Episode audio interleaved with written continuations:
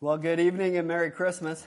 I want to welcome you uh, tonight. We are in uh, the last uh, message in our Light of the World series. Uh, so thank you for uh, being here. One of the things that's really cool about Christmas is all the lights. Our city is all lit up. Our neighborhoods are all lit up. Uh, went to the uh, uh, South Hill Conservatory, like 30,000 likes. My wife drags me up there, right? And um, we go see this thing, and, and it's really quite impressive. Light is a major theme in the Bible. It says God is light, and in him there's no darkness at all. In creation uh, of the world, God said, What? Let there be light. Jesus says, I am the light of the world. And when Jesus was born, light played a role when the angels announced to the shepherds, Behold, born uh, this day in the city of David is a Savior, Christ the Lord. And the wise men would follow the star. And, and light also plays this role in Christmas in the celebration of God's light entering in to the world. Did a little research this past week, found out that 68% of Americans believe that Jesus is the Son of God. Well, which is the good news? The bad news is it's down from 72%.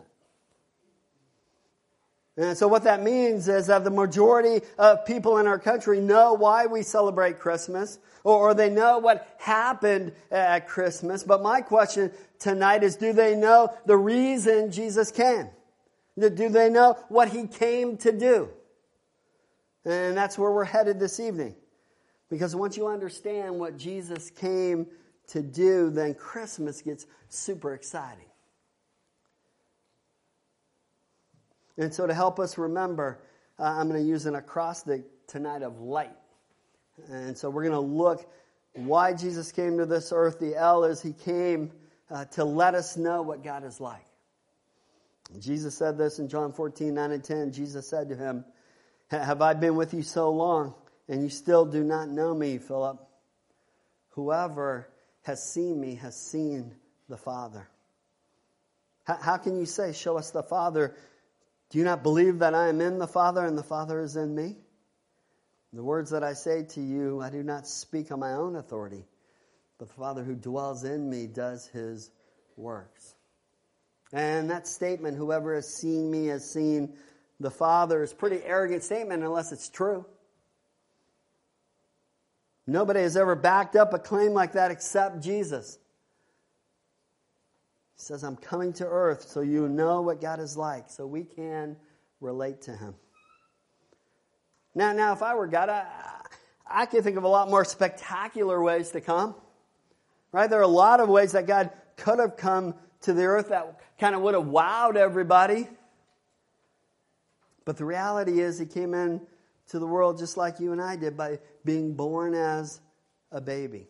First, because he wanted to identify with us, and second, because he came to save us.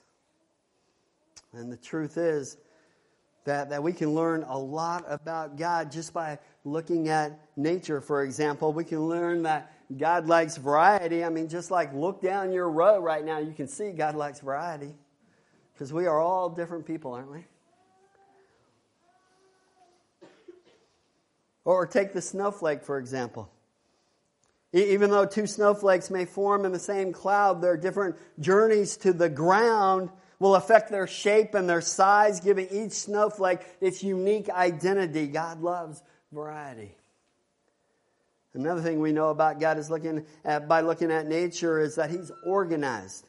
That, that there's a balance in our system that if anything gets out of balance, that it causes all kinds of problems. We know that God is an organized God.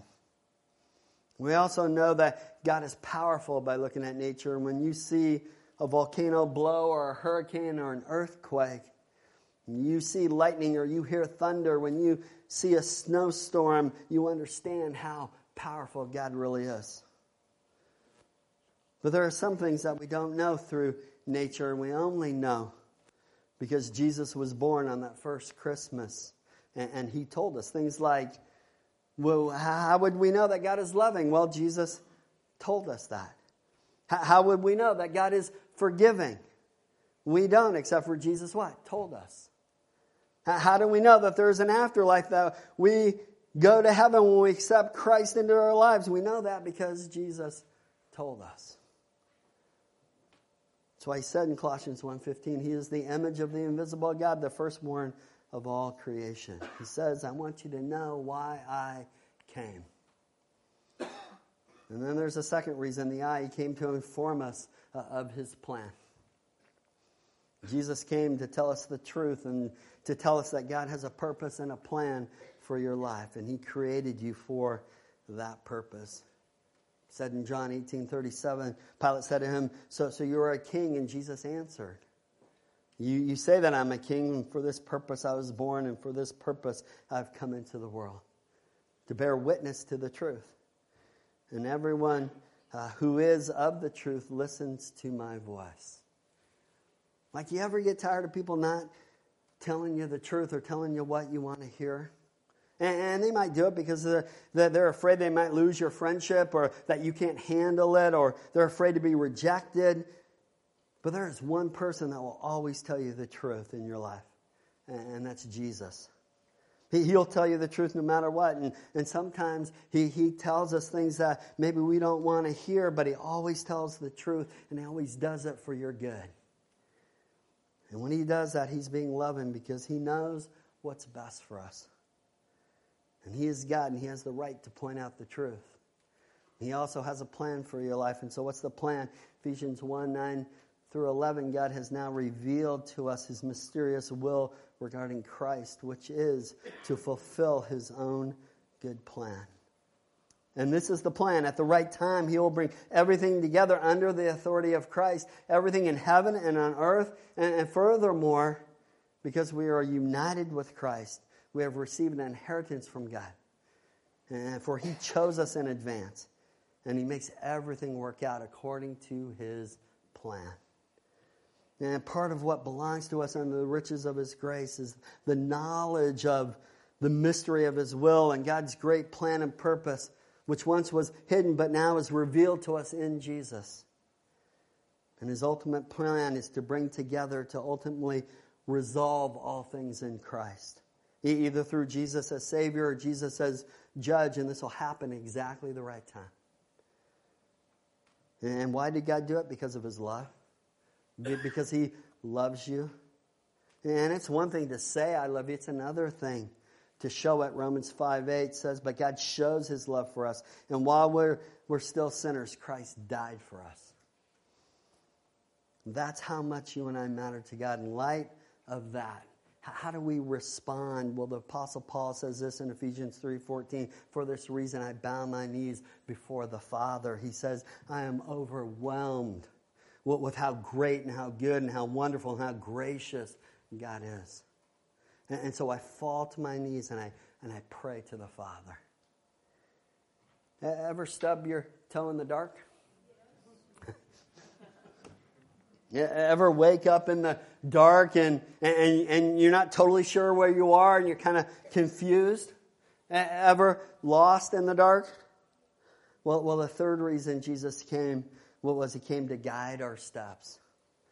He said in John 8 12, I am the light of the world, and whoever follows me will not walk in darkness, but he will have the light of life. He says, I want to light your path. I want to direct you through life. I, want to be your guiding light. You know why? Because God can see farther than we can. And you know why we get nervous about next year or what's around the next corner? It's because we are all, and we know this, we're one phone call away from a total life change. Our world can totally change in a heartbeat. And life can get really dark really quick. And when you're in the dark, you don't need a flashlight, you need the light. You need the light of the world. And you need God in your life. And God is like this giant power light that can see way farther down the road than we can. And so we need that searchlight. And Jesus says, What? I am the light of the world. And we know that we all have problems, right? We all, we all have some dark days. And where you say where you say to yourself, I just can't see it. I just can't see how it's all going to work out and I need a guiding light. And what we're supposed to do when we can't see how it all work out is we're supposed to flip the switch and turn the light on, and that's God's light, and we do that by faith. And when you say, God, I don't know what I'm going to do this next year, I don't know what I'm going to do with this problem at work or, or, or this problem with my health. But you know what? I'm going to trust you with this. And that's when you turn the light on. You trust Jesus. What happens when we do that? Ephesians 5:13, but when is anything is exposed by the light, it becomes visible. It becomes easy to see. There's a fourth reason we celebrate Christmas, and this one is, is super good news. Jesus says that, that I didn't come just to guide your life, I also came to, to heal your hurts. Jesus came at Christmas time to do just that. And, and this is huge. I, I don't know about you, but I've talked to a lot of people over the years, and I've discovered one thing that, that everybody has a hidden wound. Everybody has a place where they're hurting and that, that's hidden from everybody else. And you might be able to hide it well, but it's there. And it may be something that, that, that's happened years ago. It may be something that was said to you and it just hurt. It's not something that was done to you and it just hurt. It's something that wasn't done to you or should have been done to you and guess what? It just hurts. Or, or maybe it's a hurt about some things that you've done and, and you regret it and, and maybe you're guilty about it. And you don't want anybody to know because it's embarrassing. But it still hurts. Then, then we come to Christmas time and, and we say it's a season of good cheer. But, but in reality, we know this, and, and I know this. For a lot of people, it's just a lonely time. But there is good news. No matter where you are hurting, Jesus Christ can heal it. Resentment, worry, guilt, fear, bitterness, whatever it is, Jesus can heal your hurt.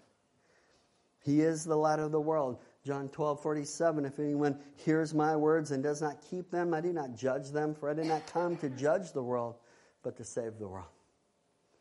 Jesus says, I wasn't born in this world at Jesus' time to, to, to come and tell you about how bad you are, but I came to save you. And you and I are either need or have needed a Savior. That's why the angels at the first Christmas said, I bring you tidings of great joy, for unto you is born this day a Savior who is Christ the Lord. In Psalms 103 3, it says, He forgives all my sins and heals all my diseases. And it's through forgiveness of sins that we find healing. There's one more reason, and, and this is a pretty good one. He, he came to transform our lives. John 10 10 says, The thief comes only to steal and kill and destroy. I came that I may have life and have it abundantly. And I think there are people that go through life and, and they really don't learn how, how to live, they just kind of exist. Jesus came to say to us, I'm going to give you new life, I want to give you abundant life, and I want to give you eternal life. So he takes care of our past, our present, and our future. And new life that, that Jesus came to give means that everything that we've ever done wrong is forgiven. And he wipes the slate clean when, when you surrender your life to Christ. And then he gives us abundant life. He, he gives us purpose and significance, a life where our values and meaning, significant, all comes together when we live a life that God meant for us to live. It's an abundant life. And then he says he gives us eternal life. He says, That's my Christmas gift to you in Jesus Christ. And when we have a life that's been transformed, 2 Corinthians 5:17 says, "Therefore if anyone is in Christ, he is a new creation. The old has passed away and behold the new has come." So I want to encourage you tonight. Maybe you're here and and, and maybe you, have given your life to Christ sometime in your past, and maybe you just feel like you're far away from God tonight. And maybe you just want to come back home. I, can't think of a better time to come home to Christ than at Christmas. Or, or maybe you're here and you want to surrender your life to Christ and you want to become a new creation. And, and step one is just to talk to God. And so I'm going to pray a simple prayer. And if you want to follow along with me, that'd be great. Would you bow your heads and pray with me tonight?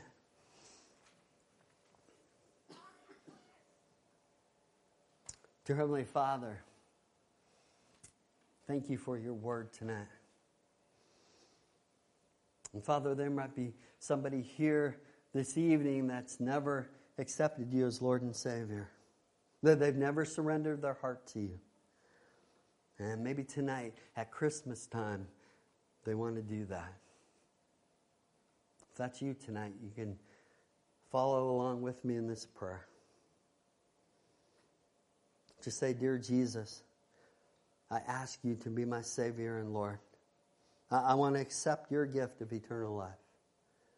I, I want to get to know you. I want to love you. I want to trust you. And I want to follow you. And so I ask for your forgiveness tonight for the sins that I've committed. And Father, I want to pray this evening for every family that's represented here under the sound of my voice. And God, I ask that you would bless them. And, as we leave this place tonight and tomorrow, and we celebrate the birth of the King of Kings and the Lord of Lords, Father, I ask that we would celebrate and we would shout it from the mountaintops that Jesus is Christ, the King. I pray these things in Jesus' name. Amen.